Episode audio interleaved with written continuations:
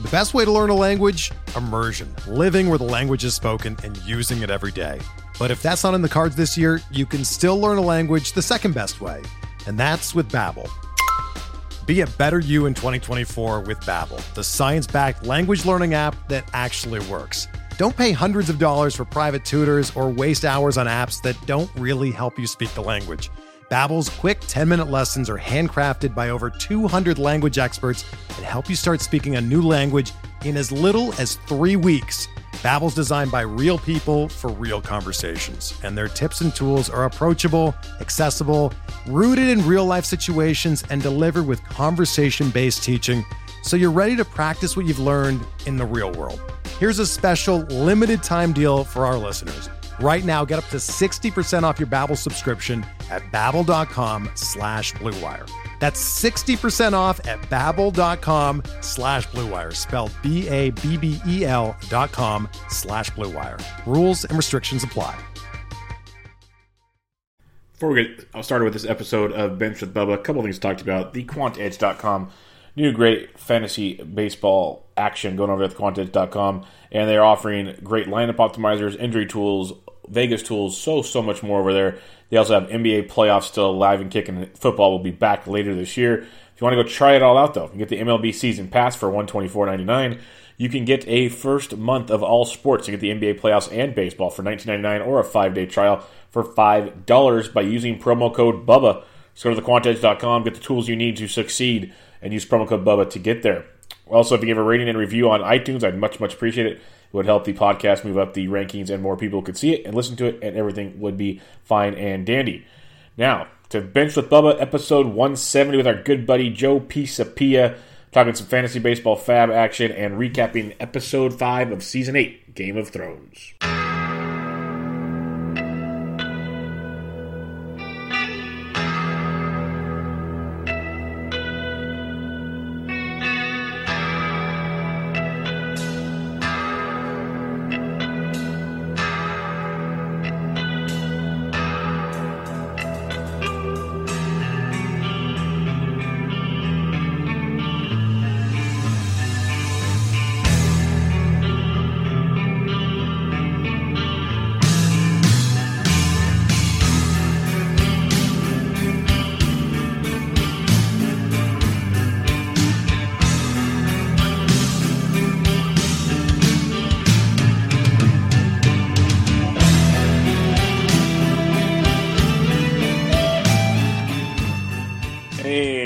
Welcome back, everybody, to another episode of Bench with Bubba, episode 170.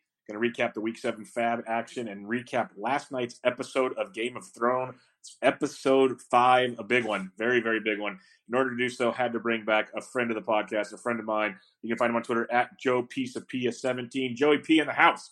How we doing? You, you know what they say, Bubba, in Brooklyn, when you're you know part of the family and the mob, you're like a you're not you're a friend of ours, as they say Anthony Brasco. That's what that's what I am. That's what you are to me, a friend of ours. We're part of the family here, Bubba. That's what it's it. all about. I'm great, man. I'm super excited to talk a little uh, sports and a little Thrones. What's better than that? Yeah, there isn't much better than that. It's one of those things I've been trying to make a point on my Monday episodes to get someone that loves the Thrones to recap it with me. And uh, it's been getting very, very fun. At Dawkin last week, your boy from Fantrax. Yeah. And then uh, I got Mr. Modica next Monday. So Oh, oh you got Modica for the finale. That's I'll, lots of thoughts. I've, look, I've watched the entire series now four times. oh so- boy, I am I am a super fan, and I'll tell you what. Every time you watch it, there's things as Yep. it progresses that you see that have been laid in there and put in there so nicely, and things you go, "Oh my god, that's amazing!" Or look at that moment, or look at that, you know, tiny little nuances and pieces and little shots here and there that are just so wonderful and just so well done. And uh, I think that's what makes it such a special series. Is you can watch it over and over again. You keep finding things that are so great about it. yeah, and that that's why I uh, I wanted to have you on for this episode because after the battle, I I, I didn't know how it was going to go when I we talked, but we also had an idea that things were going to get uh, pretty deep, pretty deep, real quick. So uh, I was looking forward to having you on to talk about this, and we will get to that here soon. But first, we got some interesting things to talk about here. We got Jameson Taillon of the Pittsburgh Pirates. You know, we were already concerned about his his arm injury. Now they're saying he's out till at least early July, if lucky, if not longer when you hear information like that, news like that, Joe, how are you like if you're a Taillon owner that was maybe holding out hope, do you still hold out that hope? Well, this was pretty much procedural anyway. I mean, they were basically shutting him down for six weeks and then letting him build back up anyway. So this is not shocking, but I think what it does is it drives it home for you a little bit. it says, yeah. look, it's going to be 60 days and it's the middle of May. So that means not the middle of June, but the middle of July. And you've got to look yourself in the mirror and understand. I think in redraft leagues, I, I think the first thing I would do is if I was a Taillon owner, I would look to the teams at the top of my standings if they were above me, and I would be seeing what I could get from them that could help me now because 60 days is a long time. You can fall completely out of a race in 60 days. So I think I would be moving on from Taillon because you don't know what kind of setbacks he has. Uh, there is a coin flip, you know, kind of like every time uh, a Targaryen is born, God flips a coin. Same thing with a pitcher who has some sort of forearm issue. Same kind of thing. Yep. Same issue. You flip a coin. It could be Tommy Tommy John, or it could not be. Uh, but I think that this is something I'd move on from. It becomes more complicated. Like in my dynasty league, I have him in there, and I have him at a nice price, like twenty bucks, with like a five dollar increase next year. And it's frustrating because I don't want to give up on him, but then I'm really worried because, uh, then what if I next year? Then I if he's out with Tommy John, then he's really going to miss most of the year. If he has it in the midsummer, it's going to suck. And then uh, it's just a disaster. So I'm kind of like between a rock and a hard place. But in dynasty leagues, I feel like, or keepers, you just have to bite the bullet, dude, and just hold him and hope for the best because you don't want to give up on him because pitching is so hard to find. So, but redraft, forget it. I'm, I'm moving on if I can. Yes, but now would you just up and drop him, or would you have to trade him to get rid of to, to move on? Oh, I don't want to drop him, and I think somebody out there. If I'm a, and I'll and I'll give you the inverse. If I am somebody who has Jamie, uh, who has you know, it was at the top of the standings, I would be looking for a guy like Taillon or Severino yes. right now. I would be acquiring those guys. Chances are the teams that drafted them right now are looking for some now help. And if I'm a team that's kind of kicking ass in the standings, I'm like, hey, I can take a flyer. I can give up a. If I give a Sonny Gray up and another piece or something like that, or you know, some piece that I haven't had all year. Let's say I had Scooter Gennett and another pitcher and a pitcher that I could just give. Well, why not? I mean, that's a that's a that's a pretty good deal, and I think you take that and you run on both ends of that deal, and I think that's what you'd be looking for right now. Yeah, I like that quite a bit. Let's talk about another pitcher real quick that uh, hit the DL or IL uh, Tyler Glasnow. Yeah, it's hard to break the habit, isn't it? Yeah, it's like San I, am Diego like, Chargers. I'm like 50 50 on that one. it's it's really it's like a coin flip, like we talked about. Um, yeah, Ty, Tyler Glasnow is out four to six weeks with a mild forearm strain. That is never good to hear a pitcher with a forearm strain. It's going to be shut down for a few weeks before he starts throwing again. We just talked about Taillon's level of concern. We know Severino. You mentioned him out for a while. What are your concerns with Tyler Glasnow? Because you know people hear forearm strain that usually is a precursor to a very bad situation it almost always is a precursor to a bad situation. So this is this is not going to end well. Chances are, um, and I, am looking at this in a situation where it's a shame. It's very sad. You can't dwell on that. I think a lot of people who drafted Glasnow did so with a lot of fervor and a lot of I know I'm going to be right about this, and they were. And that is the hardest thing to do is then to sit back and go, okay, and now it's over probably. So, you know, nobody wants to believe it. Nobody wants to, you know, to think that it's going to happen to them until it does.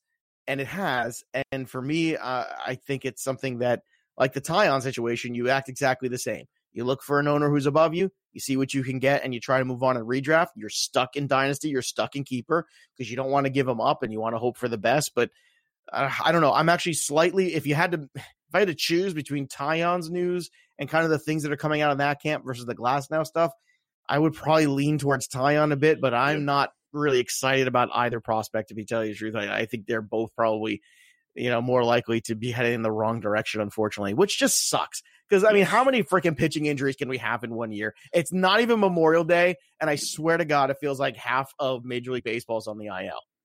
Yeah, it's ridiculous, and I know you guys kind of talked about that on that sleeper in the bus. That was really awesome about fixing baseball, and it's just been a concern all around because it's just injury after injury. I make I, I make a tongue in cheek joke almost every episode. I, I do two a week, like three days apart. And it seems like I, I have no problem filling the news section with multiple IL stints yet again. Oh, that's, that's what it is. Thing. The news it's, is oh, crazy. that's the same thing on my show. It's, yeah, crazy. it's crazy.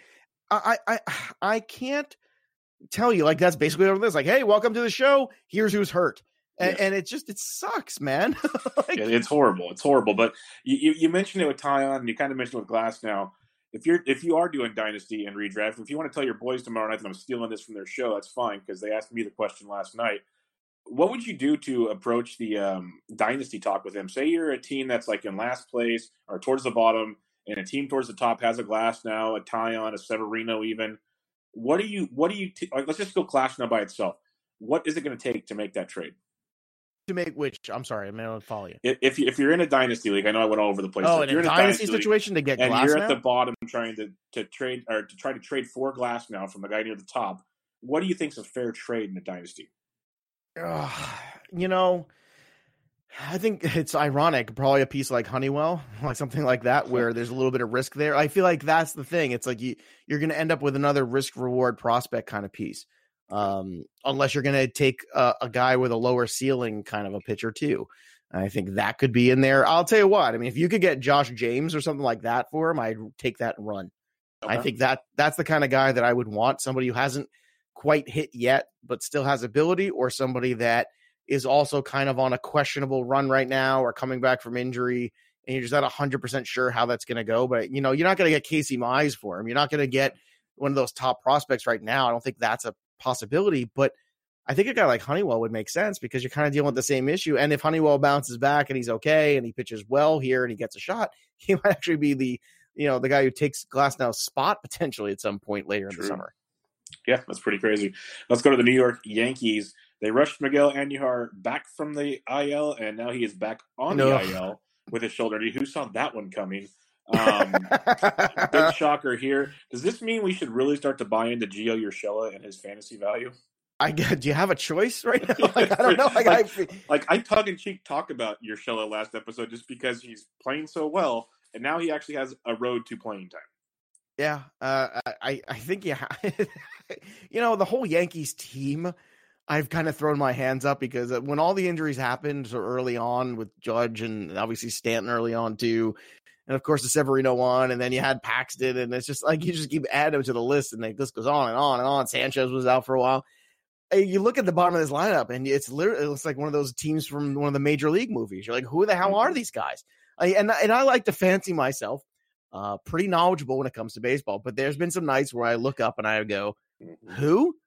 like I'm just Joe, I'm, I'm, at a loss. I, am with I'm with you. I'm pretty savvy with the baseball knowledge. Pretty savvy. I kind of write multiple, a book every year. Yeah, yeah I've done this multiple times this year. It's been like, who the hell is this guy? Literally, like you said, the perfect analogy, the major league movie. But you know, that, that's good stuff because yeah, I'm uh, yeah. So I mean, I think you have to buy into him a certain extent because of playing time. However, it's going to be short lived because eventually you're going to get Didi back, and when Didi comes back, and and LeMahieu, I, I got to say, and this is something you probably won't hear a lot of fantasy analysts ever say I was wrong so far about DJ LeMahieu because that was a guy I wanted no part of because every stat that you had on the split suggested this guy was at best an average player at best away from mm-hmm.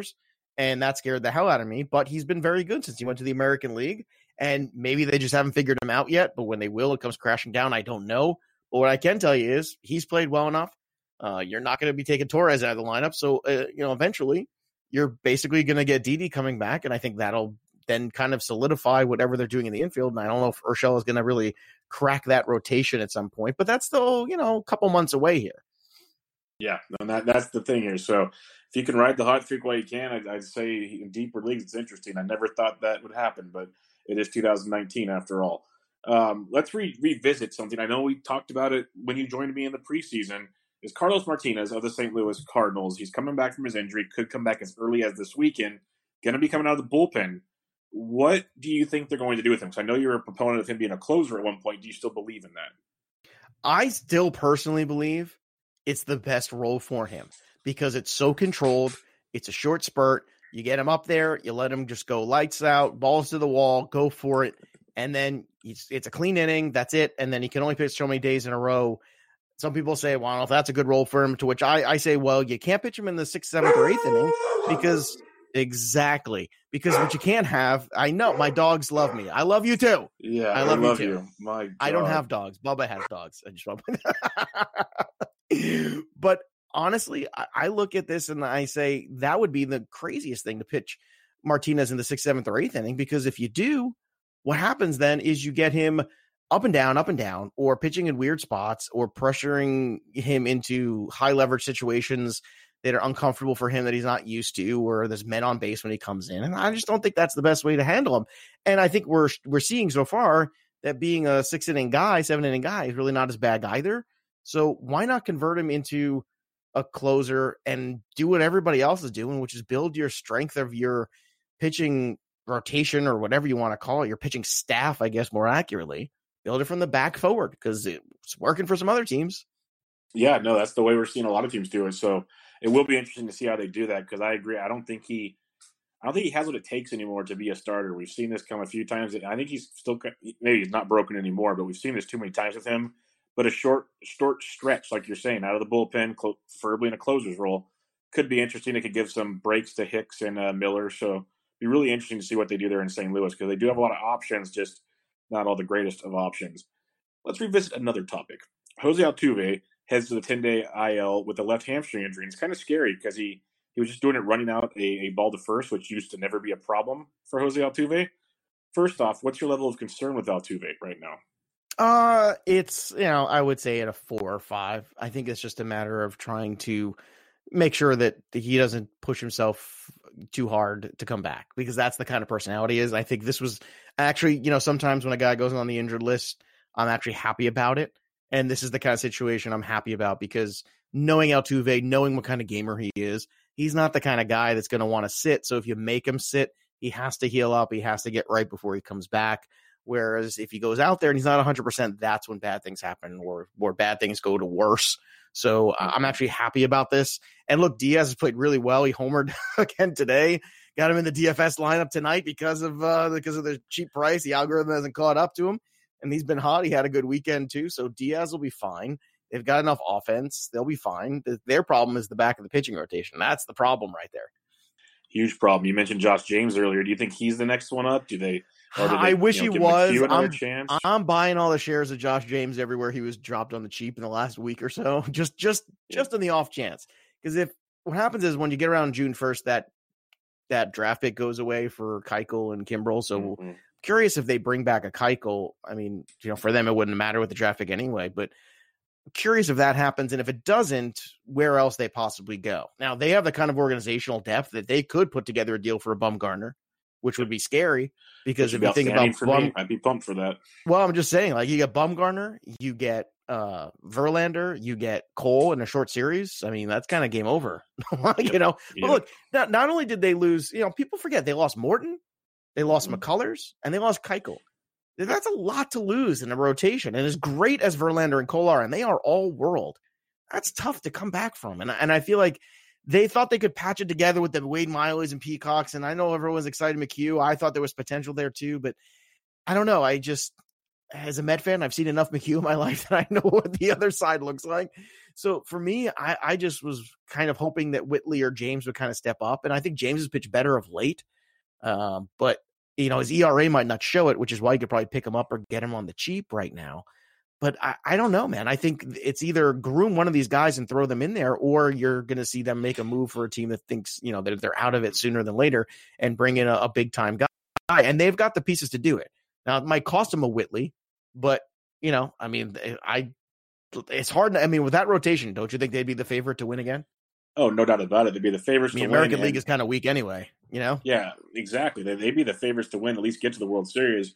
And you think they, they have to keep going for it while they have this window. I'm not saying their guys are getting old, but they're not getting any younger. And eventually they're going to start paying guys as well. So, you know, they gave Verlander a couple year deal. They want to sign Cole. You, you go for it while you can. So I, I don't see why not uh, giving it a go. It'll be interesting to see how that goes. Um, back to Altuve. We had this discussion preseason. You you had Altuve as your top second baseman. I had Whit Merrifield as my top second baseman. Mm-hmm. How do you feel about that at the moment?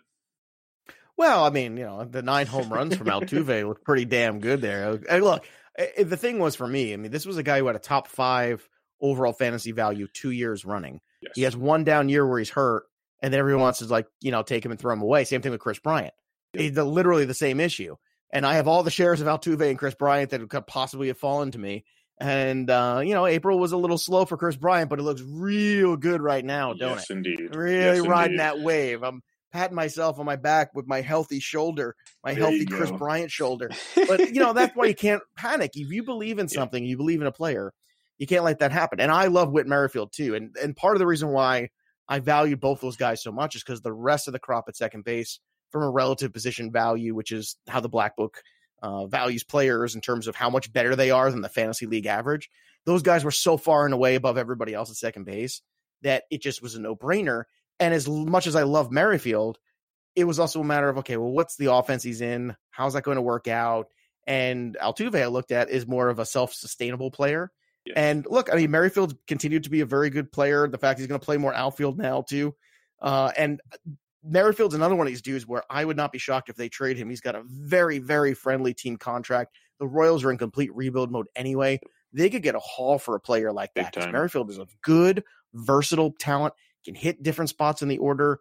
I would love to see him on a contender and see what he could do. So don't be shocked if he's a guy isn't moved. And I thought that contract was amazing that they got him to agree to that.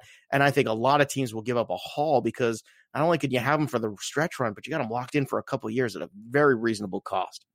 Yeah, I was shocked by that that that deal. Like I understand he's older than most people remember, but uh, I was very surprised by that. He got Hey, he got, uh, him- he got You got you, you want to play a fun game, Bubba? You like games? I love games. What you got? I got a game for you. Guess how many days were lost to the DL or the IL? Well, no, it was the DL still last year. Guess how many days Major League Baseball were lost to the uh to the injured reserve? Oh my goodness, that's gonna Take a guess. a It's in the thousands, so yeah, you know, I'm go gonna, I'm gonna say like seventeen hundred. higher. Oh wow, You're not even close. thirty five hundred. Keep going. oh shit, five thousand. Higher. this is depressing. Just tell me. Is horrific. Seven thousand three hundred and thirty-seven. I knew I had the number in the black book, so I had to go pull it up. So while we were chatting before, I went into the little word document from the black book 2018, uh, 2019 for baseball, pulled that bad boy up, and there it is. So that was a record. Uh, the previous record was the year before when it was uh, about 6,900. So uh, 10 days It's almost DL twenty really. years. It's almost twenty one years. Joe. and then you know what? The irony is, it makes you want to drink. Yes. Yeah. Look at oh look at you. Look at me. Look, at me making dad jokes. That's it's like you've done do. this before. I drink and Uh, I know things. yes, but no, but, ser- but seriously though, it is depressing, and this it's is horrible. this is the state. And I'll tell you what, I don't know what we're at this year so far. Uh, I don't know if I can find that information out, Uh, but I mean, let me tell you yeah. something. That is that is stunning. well, and, and it ma- and it makes you think. You know, what Derek Holland just came out saying I had a fake injury. They put me on for. How many of these guys are going on with fake injuries, making our life miserable? But these guys are. We know these teams are working the 10, 10 day system. Like this is crazy. What is taking place right now? Yeah. Oh, the funny thing is too, this one place has a uh, money spent on the DL thing, which is kind of cool too. So almost 169 million dollars on the disabled list last year. Wow. Oh, Wow. baby, that is fun.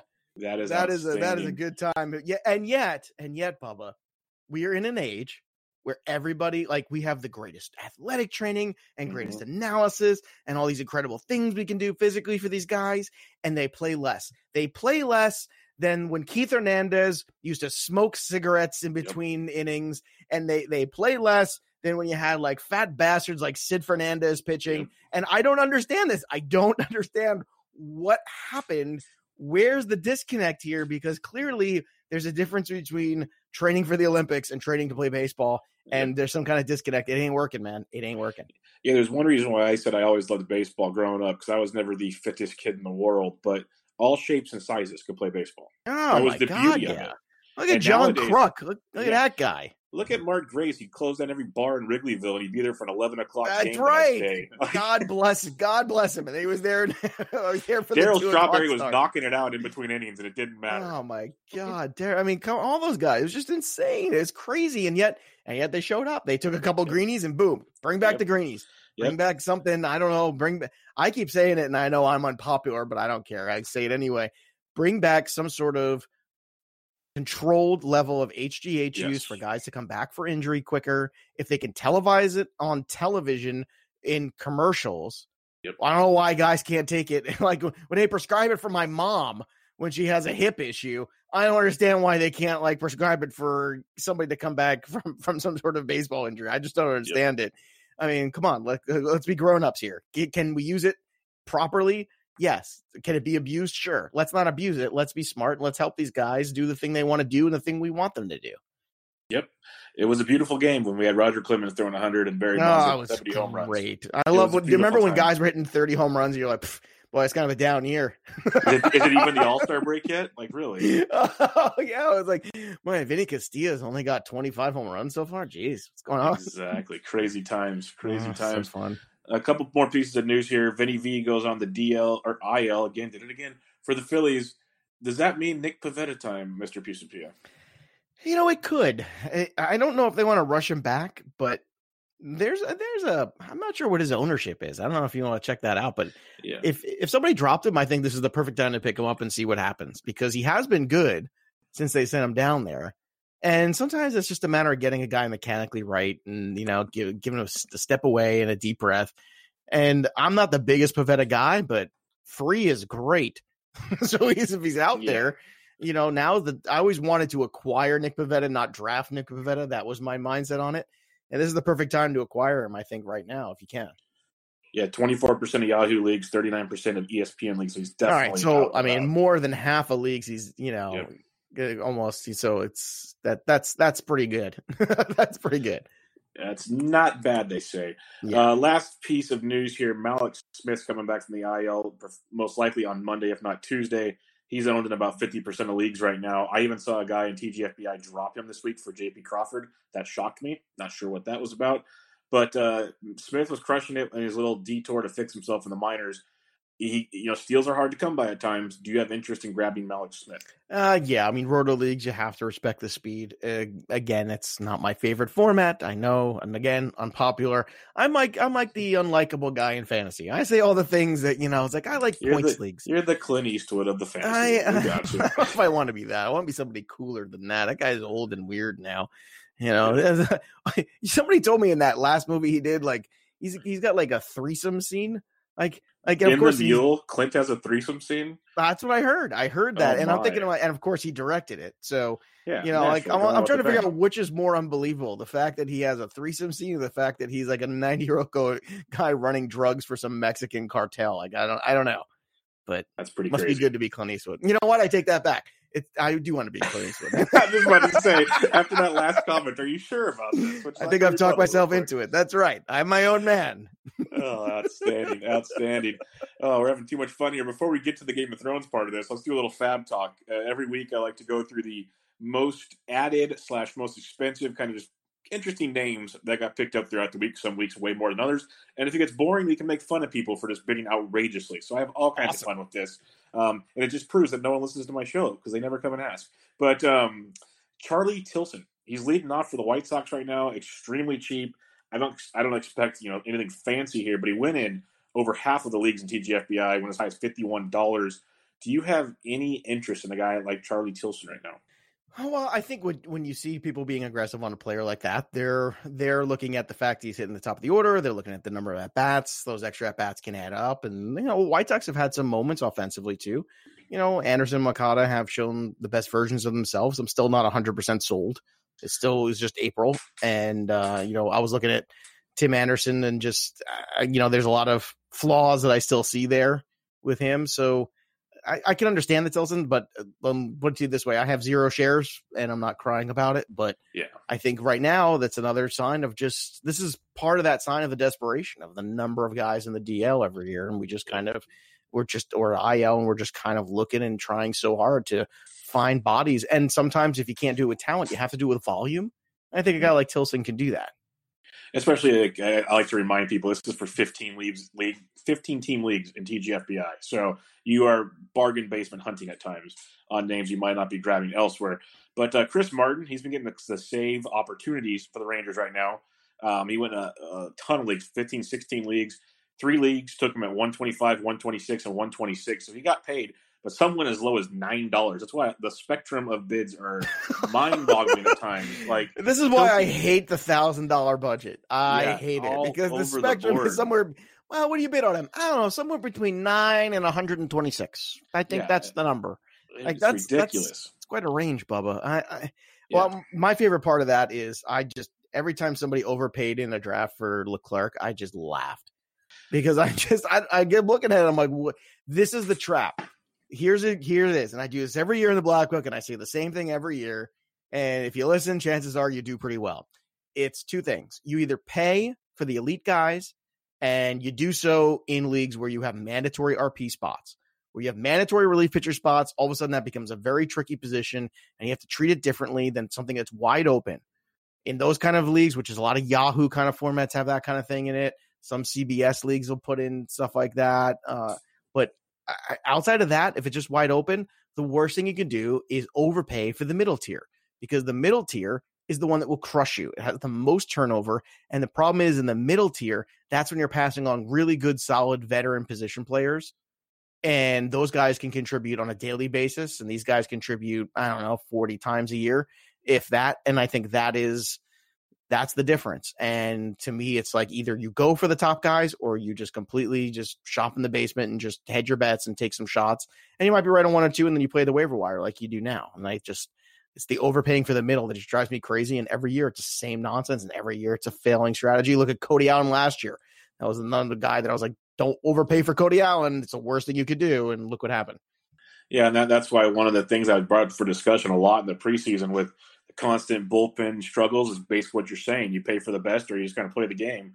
Um, I, I, was saying, do we move up our thoughts? Because that used to be a big bugaboo. Like you don't take relief pitchers early, this, that, and the other. But like you're saying, if you can lock down two of the best relievers. You lock you down seventy saves. Well, but here's the thing: like to be competitive in saves on a year in a twelve team roto, you, you need like what, like 75, 80 to be competitive, give, give, or take. Yeah, right. So you can lock that down with two guys who are going to give you strikeouts and good whip and all that other good stuff. That's a mm-hmm. no brainer.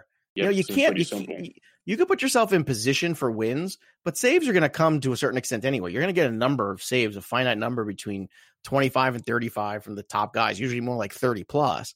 So, I mean, it's, I just don't get that. You know, you could find another half a dozen or a dozen elsewhere by playing the wire. But geez, man, to go in there and, and just go and just lock up saves, I, I don't see why people don't do it. Yeah, I'm with you. I think it's a good philosophy. I think we're going to see more of it as these bullpens continue to get murkier and murkier. Well, uh, that's another thing too. When you add that in too, when everything's a committee now, there's less and less sure spots to go, which is even more to the point why you don't overpay for the middle. Yeah, look at Jose Alvarado, probably the best reliever in Tampa Bay. He hasn't had a save chance since the middle of April. I know it's crazy. We talked about that yesterday on Black Book, and I, I, I didn't realize that it had been that long. And then so I went back and I was like, "Here's everything that happened April seventh and I was reading all these things, and it was like Juju Smith Schuster and Antonio Brown were in a fight on Facebook or oh, somewhere oh, on Twitter or something. Like that's how long ago it was. Like that's that what was felt going like on. an eternity it was, ago. It was WrestleMania weekend. It was when Bret Hart uh, got attacked at the Hall of Fame. like that was oh, April seventh. Like that's the last time it's happened. So there's a little perspective for you. Yeah, that brings it into perspective for you. Let's talk some more perspective. Danny Duffy coming off a couple of okay starts at a two two step this week, went from two to fifty seven dollars you know, Duffy's can be one of the most tilting guys because he can see him pitch gyms or just get destroyed. You know, in a deep league like this, does Duffy have some fantasy value for you, or is he if you catch him on streamer? a good run? I think yeah. it, I think it's the two starts really why you saw the aggressive bidding. Okay. It's teams looking to stream, wanting and and partially because they want it, but partially because they don't want it done to them. I feel like Danny Duffy's the when you see a, a fifty dollar Danny Duffy bid, it's like protective. It's like I'm, g- I'm gonna try, and I'm sure as hell not gonna let somebody else do it to me because I'm gonna be pissed if I'm the guy that lost out on him, and I'm gonna make sure that I at least you know cock block somebody else from getting him. And I think that's kind of more where it was. Pretty much, uh, Gino, Gino, your or Gio, Urshela went for one to forty dollars. Gio Gonzalez went all the way up to eighty-one bucks. I'd like to take who, by the way, I the drafted in, in in TGFBI, and then I waited for like two weeks. I was like, I just can't wait anymore, and I dropped him. I was like, I, and I, I either yeah. did it in TGFBI or the Barf League. I can't remember which one it was, but I did the same thing. And it was like, okay, well, now- and look because it made sense. He's a free yeah. pitcher, and you see what happens. And of course, what does he have? He has two starts against the Mets, a team that he dominates throughout his entire career. And there you go. Like, and then now he looks like gold, and now people want to spend 80 bucks on him. So you can't win. yeah, pretty much. Uh, this one, I'm really curious your thoughts here. Hunter Pence went in about 14 leagues, went from anywhere from $11 to 188 That was a little steep, little steep there. Little steep. Kerry Klug in League Three. That was a little steep there, but uh, the next closest bid was $88. But uh, what's your thoughts on Pence? Because all peripheral stats look decent, but you know he's getting older. Well, I mean, he's old. Let's just say it. I mean, he's not even getting older. I mean, if he gets any older, just, I'll say this: Hunter Pence to me has always been a professional hitter. He's always been one of my favorite players to own. I've always owned a ton of Hunter Pence shares over the years because he's a guy that did a lot of things well. And I love that kind of player. And then he had a lot of injuries, and unfortunately, the back end last couple years has been bad. I think it's great that he's having a nice little run. It's a favorable home ballpark. I think there's another way He's like you ride the streak, but you can't think this is. A, it's not a long term fix. This is a short term gain, and I think to spend two hundred dollars on a short term game is just madness. Yes, it is. Uh, Mac Williamson got the call from the Gigantes, big time power guy in the minors. He's See that one I like. Times. He went from eight to 130. I can't bucks. quit him. He's my yes. Brokeback Mountain. I just can't quit that guy. I, I, I drafted him when he was in his first year with the Giants organization in my dynasty league a couple years. This is the I'm in this crazy. Ten, it's been for ten years now. It's a 2014 dynasty league. It has hardly any turnover. It's me and Melchior and Scott White and uh, Heath Cummings, and it's a bunch of those dudes. And it is a super competitive league. You have one bad injury, you're basically done. It's it's really tough. But Williamson was a guy that I scouted, drafted, had in my minor league system, and that league is 10 minor leaguers deep each team. So we are rostering 240 minor leaguers and that's not the guys that you have on salary that are really premiums will come in that league. You're going to put on salary because you, you can't let them go to the wait to the rookie draft because it's not going to happen. You're never going to get those guys. So yeah, it's it's crazy about that. And Mac Williamson had so much talent, and he got hurt, and then he started to have a good run last year, and then he had the concussion issue, and then it's just like it's just never ending for him. And then this year I was like, okay, finally, maybe he's going to get it. And then I had him everywhere, and I had to drop him. I had to drop him when he got sent down. I just needed the roster space in the spots where I had him. And of course, I didn't want to overpay to pick him up. And I hope he has a good run because in all these years I'll be I finally proven something of, of, what the time I wasted on Mac Williamson. But look, alas, it is what it is. I wish him the best, but I would certainly throw a couple bucks his way. What was the highest he went for? Uh, one thirty three. Wow, Wow. Yeah, the, the, next one was seventy three dollars. So Brad That's Coleman of Baseball HQ went steep. The next one was Grey Albright from Razzball went seventy three. Grey's a character, but it's great with Grey's because it shows you that the next closest pick in his league, the next closest bid was two dollars. Yeah, well, that's a you know that that's the thing, man. That, that's, that's the fun part of FAAB. Well, but like FAAB, but you don't have that happen in hundred dollar FAAB. No, no, you don't have that. You have much more discipline, much more careful things. And I don't know about you, but I like a lot of these expert leagues. They have the rule where if you pick a guy up, you have to start him that week, yeah, which I freaking hate. That's it's garbage. so it's such hot garbage, and it's like that in tout forever. And I just it's the dumbest thing ever. And I just like why why why because no you want to make zero why? sense Right, because you want to prohibit my ability to think ahead, or you want to penalize my ability to be proactive. Like, what, mm-hmm. what kind of nonsense is that? I just, it's the dumbest rule ever. I hate it. It's blasphemy. It is blasphemy. Uh, let's go to a guy that you know could be blasphemy eventually. Is Ronny Rodriguez, who's crushing the baseball for the Detroit Tigers. Went from eleven dollars to sixty-one dollars to FSAA in my league. Uh, next closest bid was like forty bucks. But uh, what's your thoughts on Ronny? Starting every day at shortstop, middle of the order, showing a little bit of pop. Uh, look, I, you definitely got to ride the wave. I mean, he's not a spring chicken. He's 27. So it's not like he's some like 24 year old kid who just came up and everyone's like, oh my God, where'd this guy come from? It's unbelievable. But, uh, you know, he was not a guy that I saw coming personally in the minor leagues. He, he's a three, you know, he's like a, he's like a 260 kind of hitter, 270 kind of hitter. He doesn't have a whole lot of great on base skills. That's the thing to me that I think is the the reason why I'm not going to buy into it right away. Uh, whatever the power is, when, when you're the batting average doesn't always you know make the thing for me. To me, it's about what's the OBP, what's the strikeout to walk ratio, what what are these guys doing, what kind of plate discipline or pitch selection do they have? Because that to me is what's going to determine whether or not he's going to be a good major leaguer. Because when we get to the major leagues and you face better pitching, that becomes a much harder thing to do to be successful than it is in the minor league level. As raw as some of the talent is at double A, it's just one of those things you look at it. But like for me, I look at he's a career, you know, 300 uh, OBP guy. And that's not the kind of player I'm going to get excited about. I'll tell you, he's the perfect guy on a hot streak to turn around and trade and deal for somebody else. I, I'd be all about dealing him. So sorry, Ronny. I it's it's nothing personal. I just don't like your OBP skills. Yeah, but Ronny, call in next episode. We can talk about it. Ronny, uh, call in. I would love to talk yeah. to you. I think you're a great guy. Yeah, he does Steve great charity work, and he like he doesn't have. And look, you can deal with a 300 OBP if you have power like Joey Gallo. I could give two credit, Yes, but he doesn't. so, you know, Exactly. like, he does you know, not. He's he's running hot right now. Running He's hot. running hot, baby. Uh, Steve Cishek went in about 14 leagues. The highest bidder, Jeff Erickson in my league, went for $98. Pedro Strop went to the IL. So right now it looks like Cishek's jaws, but there's a lot of pieces of the puzzle there. Are you buying in on him being the guy right now, or is it just an absolute mess in the Windy City? It is an absolute mess in the Windy City. I, I mean, he's the guy right now today, but I mean, when the wind blows out at Wrigley, somebody else will also be new. Yes. I mean, where's Brandon Morrow at? How what's what's his deal? He had another setback. Oh, another setback for So Brandon that might be one of the worst contracts I've ever seen. When they signed that, I'm like, what are you doing, Theo? Well, and that's the thing. It's very funny to me because there's been a there's been a thing around the league.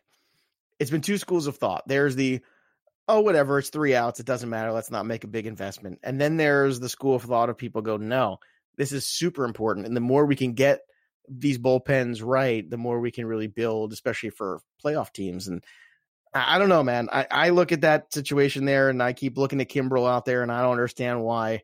I guess Kimbrel's just waiting to see who's going to give him the most money and the most time.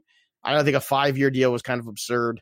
If he gets a three year deal somewhere, he's looking for a place where he can go and win more. And I think that's what he wants to do. He wants to, I don't blame him. I want to go pitch for somebody where I'm going to win. I'll tell you what, Atlanta's looking better and better. I mean, Yep. that's another one that's a mess. Yes, so many messy bullpens right now, man. And That's I'll tell you what, the other one too is like that that kid Shane Greene has pitched so well this year in Detroit. Yep. I would be hedging my bets and picking up all the Joe Jimenez shares I can right now for the cheap. Yeah. For a dollar, you pick up Joe Jimenez and you wait, and in a month or so, when some team goes early looking for more relief help, Green would be at the top of the list. I'm sure for a lot of teams right now. Yep, hundred percent agree with you. That's what I was telling guys recently. Like Reyes Moronta for the Giants, I'd be picking him up as Yeah, well. Yeah, I was gonna say yep because Will Smith's gonna go too. Yep. Yeah, big fan of him. So there's there's definitely guys you could go get now instead of paying ninety eight dollars for Steve Cishek. All right, that ends the fantasy baseball portion of this podcast. Now we enter the Game Oh. of Thrones. This is what this is what Joe and I came for. I don't know about you guys. This is what we were for. Yeah. Yes. Go continue. No, but um, episode five, the penultimate episode Mm. of Game of Thrones. Like this was what we were hoping it would be. Before we go into the details here, how satisfied were, were you with this episode? Very, very. Uh, you there? There is. I don't know if you've seen me on social media today, but I've been, I've been, I've been uh, salty. Oh, I've, I've. I've been fighting the battles on the opposite side, so that's why I'm. Oh, I'm the perfect guy. Well, well, here's the thing. It's I understand, and and I I I- understand everyone has high expectations, and this show has set a bar that it's incredibly high. It's almost Shakespearean esque how high the bar has been set with this program over the years and the high quality. And I understand that peop- some people, you know, have built it up so much that it's very difficult almost for them to enjoy it and they feel like it's over before it's starting and and they don't know how to, you know, because it's not the normal thing and then last year was only 7 episodes and now it's only 6 episodes and how I'm going to deal with this and and I get all that and I had to wait 2 years for it and it's all going to be over so fast and just enjoy the ride. I mean, this is the Daenerys heel turn, by the way, has been a long time awesome. coming yes, and it's been a long time coming. Anybody who was like, I, I was in an arg, not an argument, but a discussion with uh, yes. with Drew Loftus today about it, and he was like, I can't believe it happened like five seconds. I was like, five seconds? What the hell have you been watching for the last two years? Like, she's been burning Tarleys last time I checked. She's Yep. been burning Dothrakis. She's been kind of going a little crazy. She's had the tendencies, and now all of a sudden, you know, she she comes and she helps and she saves the day, and now she's realizing that now she's in a new world and she might have a dragon, but she's not the one that everybody wants to lead them. Yep. And then of, on top of that, all the other difficult situations she's in, and then she loses the girl, the Missandei woman, and then Mhm. Jorah dies, and it's been a bad stretch, dude, for her in a short period of time. And you could see the snap coming, and I thought the snap was great. I mean, it was horrible, but great. Yeah, I have zero problem with it. That's why I, I'm glad we get to talk about it here because you can only say so much on Twitter, obviously, before, and people never understand it's always their viewpoint and no one else's. Mhm. But um, I had no problem with that at all. Like I, I liked the episode. I'm just disappointed in how fast things are going. That's just me being petty. Like that's just because, and that's like you- fair. That like see, that said- is healthy. Like that's because like we talked, like you said it, like we built this bar. So I don't want it to end. I don't want it to ever end. No, and like for me, I what- want it to go on the rest of my life. I want there what to be made Game, of Thrones, year. so good was the drawn out story arcs. Like I would have loved to see an Arya and the Hounds ride to King's Landing. Like the stories and the, the conversation would have been amazing. And we used to get that in the older Game of Thrones. Bubba, think about oh, just in that episode alone, all the conversations. Actually, the the the previous episode, all the conversations you did not get. Exactly. You got the like, precipice. Like he turns to Bran and he says, "You tell Yes. them." right? And I'm waiting for so them to tell him, and I'm waiting for the for for them to unload this, and then they don't show that. Like, what do you mean? And then and then there's and then the scene with Tyrion where uh Sansa says, "What if there was another person?" And he's like, "What do you mean?" And then they never show that. Now I don't know if they're going to go back and show these things or not, but they're probably not. That's the stuff that they could have done, and Yes. it could have been. I, I'm with you a thousand percent. Though there were a lot of opportunities that got cut short Yes. but that's part of unfortunately they are a victim of their own success because every episode they have to pay every actor by episode and Yep. that is a ton it's an s ton of money as somebody who's been in the industry i was a professional actor for 15 well, years I, I've heard now it's like 15 million at this Yeah. point because of all what they've all made. So I get it. I understand that aspect. It's just me being petty going, okay, I grew up watching this and now I'm watching this. It's like I want back to the, the first one here. That's all. well is. i i said this I to a buddy it. of mine today i'm curious what you think now i've i've watched the series four times and i did watch them all again i do I watch one season a month leading up to Nice. this season Nice. and it was very fun to do it that way. And I'll say this: I think when all said and done, for those who feel like you do, if you go back and watch the entire thing again, and then you watch season seven and eight together as one season, because then it's only what thirteen episodes. true. I think you'll have a much more satisfying feel when it's all said and done. I Yeah, think the fact you had to wait so long Yep. and it's and you are missing the little you're right. The show part of the beauty of the show and the success of the show is because the delicate small moments that they let play out and it's just it's incredibly well written and incredibly well acted and it's just uh, but the people who just want to pick it apart for the sake like I was in a Twitter fight with some idiot today who's like like it's just unbelievable that the you know the White Walkers wouldn't have killed more of the main characters. I'm like, no, all those main characters needed to live because they all They- have purposes to serve in the narrative. You They idiot. needed to go to King's Landing. right. They need to go to kids. They all have they all have a purpose. Like the ancillary characters have fulfilled their destiny and their prophecy Yeah. of the things they had to do in that. Well, you know, but it's the and then this guy can get away with it. I'm like, it's, he's just going. It's completely unbelievable. Like you know, and I said, wait, but what is believable is the fact that there's a army of dead people exactly. like that's that's that you're okay with, but Yep. you're not okay with the fact that they can kill so many people and then other people they seem to have a hard time killing. That's your problem. That's where you draw the line in believability. I just you know some people just morons. yeah, and, and and that's all it is. It's like, and that's why I was just kind of like, it was such a whirlwind, fast, kind of like, whoa, what is going on episode, and then it would end. ended. I'm sitting there going, I have so many questions that have not been answered right now, and I'm You know what I've been like, doing that's been therapeutic too. That's helping. Before the next week's episode, I rewatch the oh, previous one. I'll rewatch this multiple times. That's we we we record Yeah. them and we we haven't deleted one episode yet. Like we watch them. No, yeah, we I watch them all, uh, and to rewatch them before the next one, it kind of helps quell that feeling that you're having, which I totally get because I kind of have it too. And as somebody who, like I said, I've worked in the industry and I, I've, I've, you know, worked on, I've written screenplays and I, and I'm like, I'm an actor, like I did community theater, like I'm a real actor, like I, Yeah, you've done the You stuff. know, You have a, you have a did. I SAG still- credit. I do, I, I still vote for the awards, you know, There I you still go. have a SAG card and AEA card and all that stuff. And it's it's one of those things where it, it's so glorious and it's so wonderful and i'm looking forward to the spin-off shows and i'm looking forward to different stories told mm-hmm. in this setting and i'm sure some of them will be terrible and some will be great. I'm i'm hopeful that they'll be great but i think that everybody's got to realize that they're getting so caught up in trying to find fault or trying to or being disappointed in the narratives that they've built up in their own heads with their own fan theories and all the other stuff mm-hmm. that they're missing out. I feel sad for them in a way that they're missing out on something really special here and one of these great pieces of television that we'll ever see and possibly And the we'll never- greatest, I think. Yeah, we might not ever see anything like this ever again. It, it's absolutely well, I know crazy. they're doing a Lord of the Rings show on Amazon. that could they've be got a- interesting. They got a big chunk of money in this where they're gonna it's I forget what the story is, but it's in that world of, you know, That could be pretty sweet. the whole Middle Earth thing. So like they're trying to this is gonna be Amazon's version trying to compete with that. And I think it's smart and they're going to have a built-in fan base and all that stuff. But you know, this this was I didn't watch the first season of Game of Thrones when it happened Mhm. because I knew I was going to like it so much and it was going to be so good. And I remember, and Sean Bean's one of my favorite actors, and I saw him in it. I was like, son of a bitch, man. If this show, if I watch this show and they cancel it, I'm just going to be so mad.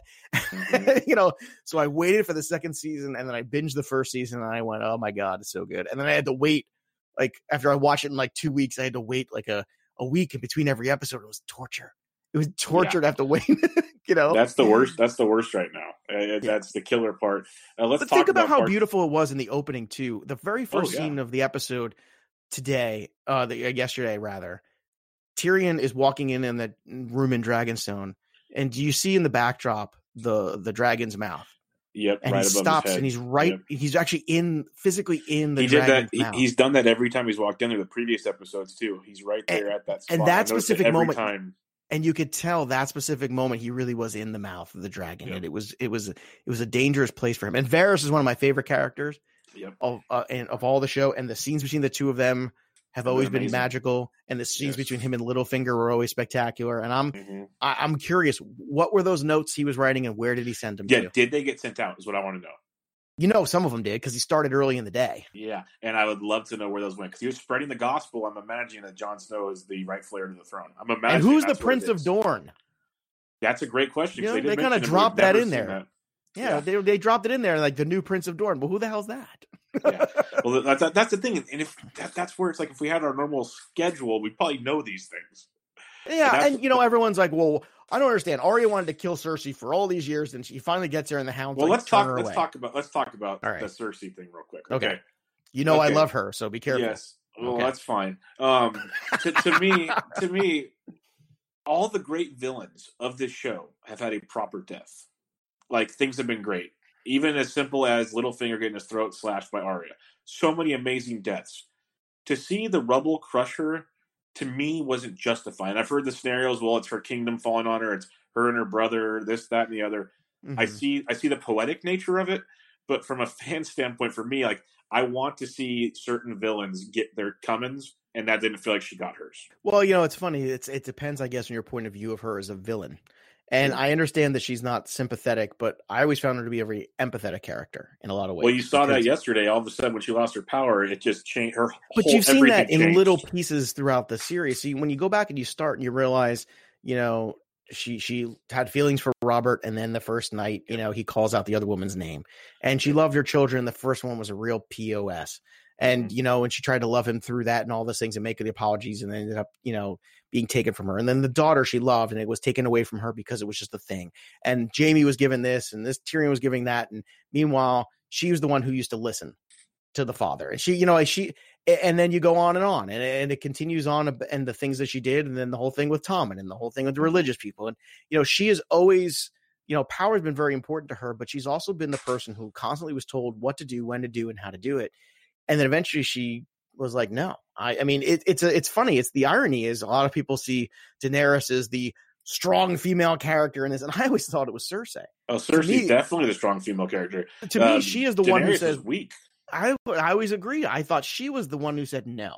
I'm gonna I'm gonna show everybody this is how you do it. This is how you take power. And if she was a man, people would never look at her quite the same way. They they they would call her a bitch and this and that and all these You're things. And 100 percent yeah. correct. it was a metaphor.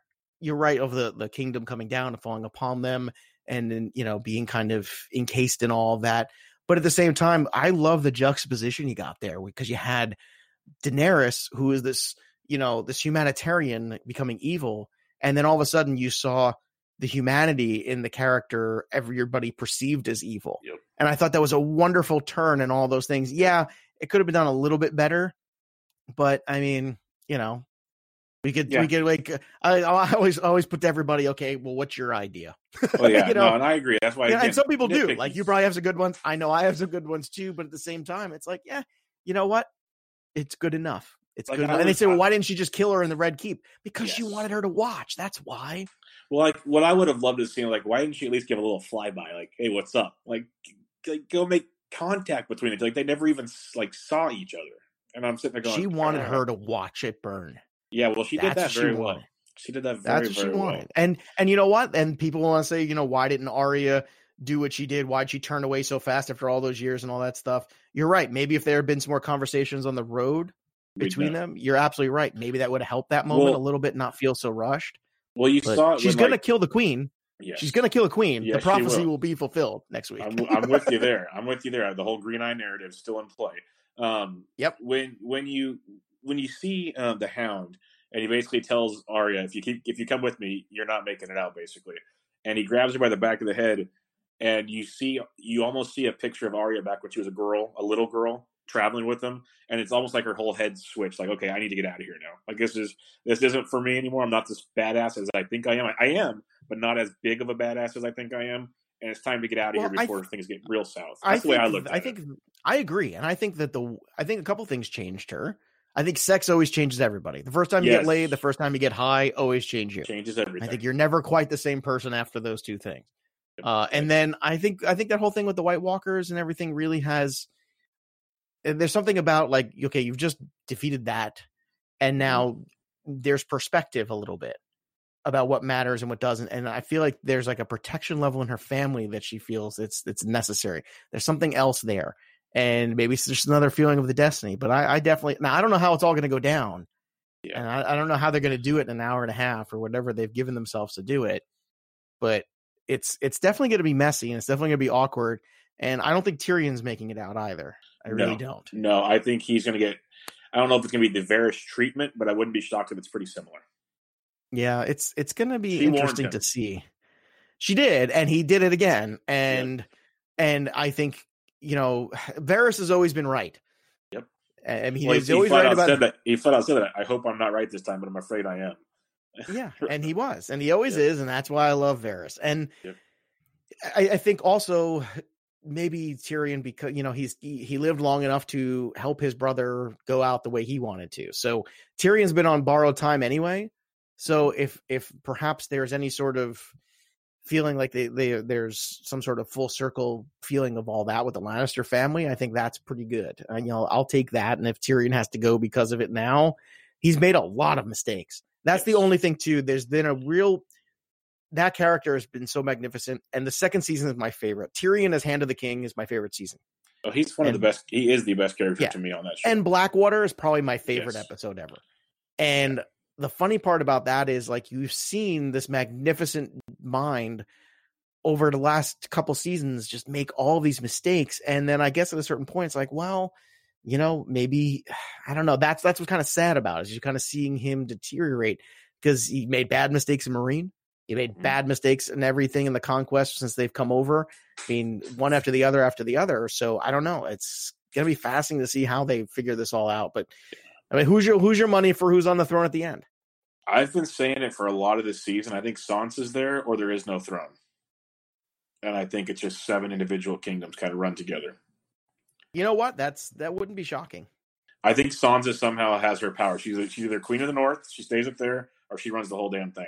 Because you know what's just... interesting about that? That fulfills the prophecy she said of uh of I want to break the wheel. Remember? Yep. Yeah, still we still have a woman on the throne, just like yeah. they wanted. Yeah, you got a you got Sansa on the throne, and yeah, I don't know where Jon goes, but uh... cause think, cause think, cause think about it. Sansa is almost a clone to Cersei. They're both just as smart as powerful. They just do it in different ways. But mm-hmm. like Sansa has turned into, like she said in that thing with Down, if I didn't go through what I went through, I wouldn't be the little. I'd, I'd still be the little well, or whatever. It's funny you say that because in that Blackwater episode, there's one of the great exchange scenes between Sansa and Cersei, where she's basically yeah. preparing her. Do you remember that?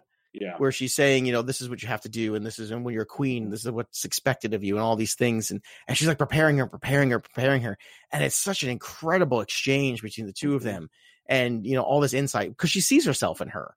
Oh yeah. Same yeah, thing. it is. That's this, what I'm saying. This, like I see spitting images there. Yeah, you're right. It's a, it's it. And again, this is what makes it such a great show because yeah. here we are. You could sit and you could talk for hours about it with all these little things, and they're all there for a reason and and that's it's just great and this is what this is what's so much fun about it and this is why I, get sad for people who are all up in arms and and mm-hmm. not fulfilled enough it's like shut up yeah. just well, that's know, why i'm glad that's why i'm glad we got to talk about it because i can't explain it to people on twitter it's, it's not that i don't like the show i just i had such high expectations of my god i want i want this i want that right i know i'm not going to get that You want more indulgence of it, Yeah, and I, I and want I the storyline. I want the like the stuff we got that the juicy details, the depth. I didn't feel rushed last year, but uh, there is a feeling of, yeah, like Jon didn't have the moment with Ghost. Jon didn't have the moment well, look with at like sisters. Bran wargs into something. What did he do? yeah, Yeah, Like, I mean- what was that? We used to always see Bran um, like in a Raven or something. We'd see him soar for at least two minutes. We saw nothing. Yeah. uh, there's a there's a lot of the moments there where Yeah. you're expecting scenes and you didn't get them. You got Yeah. bombs dropped and then no Exactly. reactions and we're used to that we're used to the exchanges we're used to these things happening and it's funny because what what's the big problem with this generation of people right nobody has an attention span well yeah Yeah, because that's not true everybody has an attention span when you put out a quality product and at the end of the day i mean it, and it's funny i mean like to bring it back to fantasy that's what i was trying to do it's like it's like hey you know what's funny i put out a book every year and Yep. people still read like Yep. they read Shocker. because if it if it's if it's quality and it's something that's going to help them and it makes sense to them they're they get they like it i mean it's just like it's not like it's not rocket science here man it's still Yep. how we work it's just i feel like nowadays we have less uh we have less of an attention span for crap we have less of an attention span for things that aren't and and our meter for because we have so many things on demand available to us we just don't have to indulge in anything that's even moderately good it has to be great to get, get our attention i feel like Okay, two quick ones for you. Um, Arya's whole experience there, kind of, I know she had to be the witness to the deal. It stressed the hell out of me. It made I'm shocked she's alive. Like some weird things there. Do you think Bran is the White Horse? Oh, that's interesting. I didn't even think about that. Because how did her and a White Horse the only things that survived? Uh, I think you're absolutely right. That's very clever of you. I didn't even think about that. But you know, I it brought me back to one of my favorite movies, Tombstone. Well, Uh, yeah. what- There's the what whole what's the line? Apocalyptic deal. Right, the apocalyptic line was talking about Yeah. Doc Holliday and beware the pale horse, for he who sat upon him was death, and hell followed with him. Yep, and that's pretty much what it was. You saw like hell and brimstone everywhere.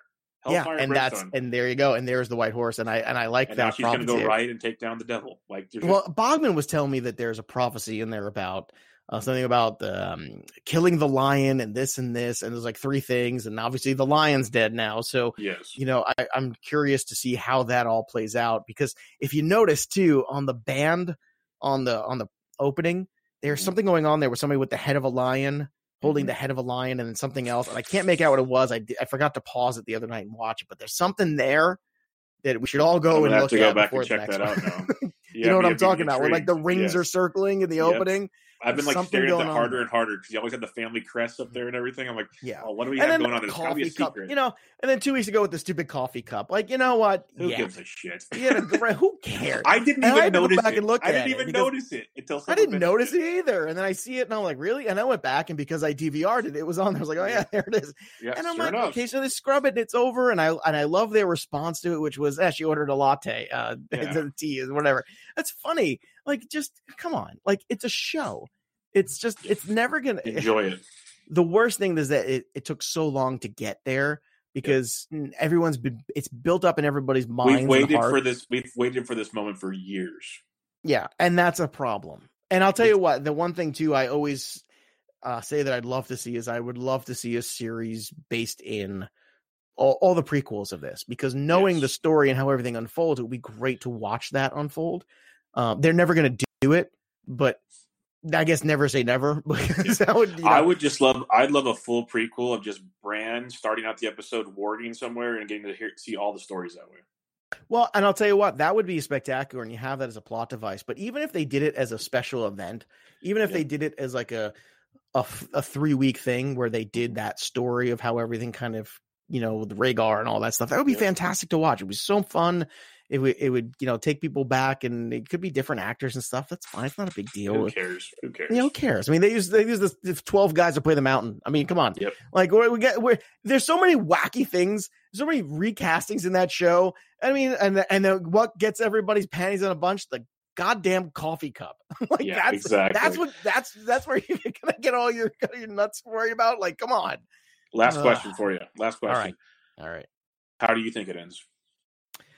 You know, I was always hoping that Cersei was going to end up on the throne in the end, and that was going to be the ultimate. You Game are of the Thrones. full heel. You are I'm full heel because that was the ultimate fu ending, which is which was who wanted it more.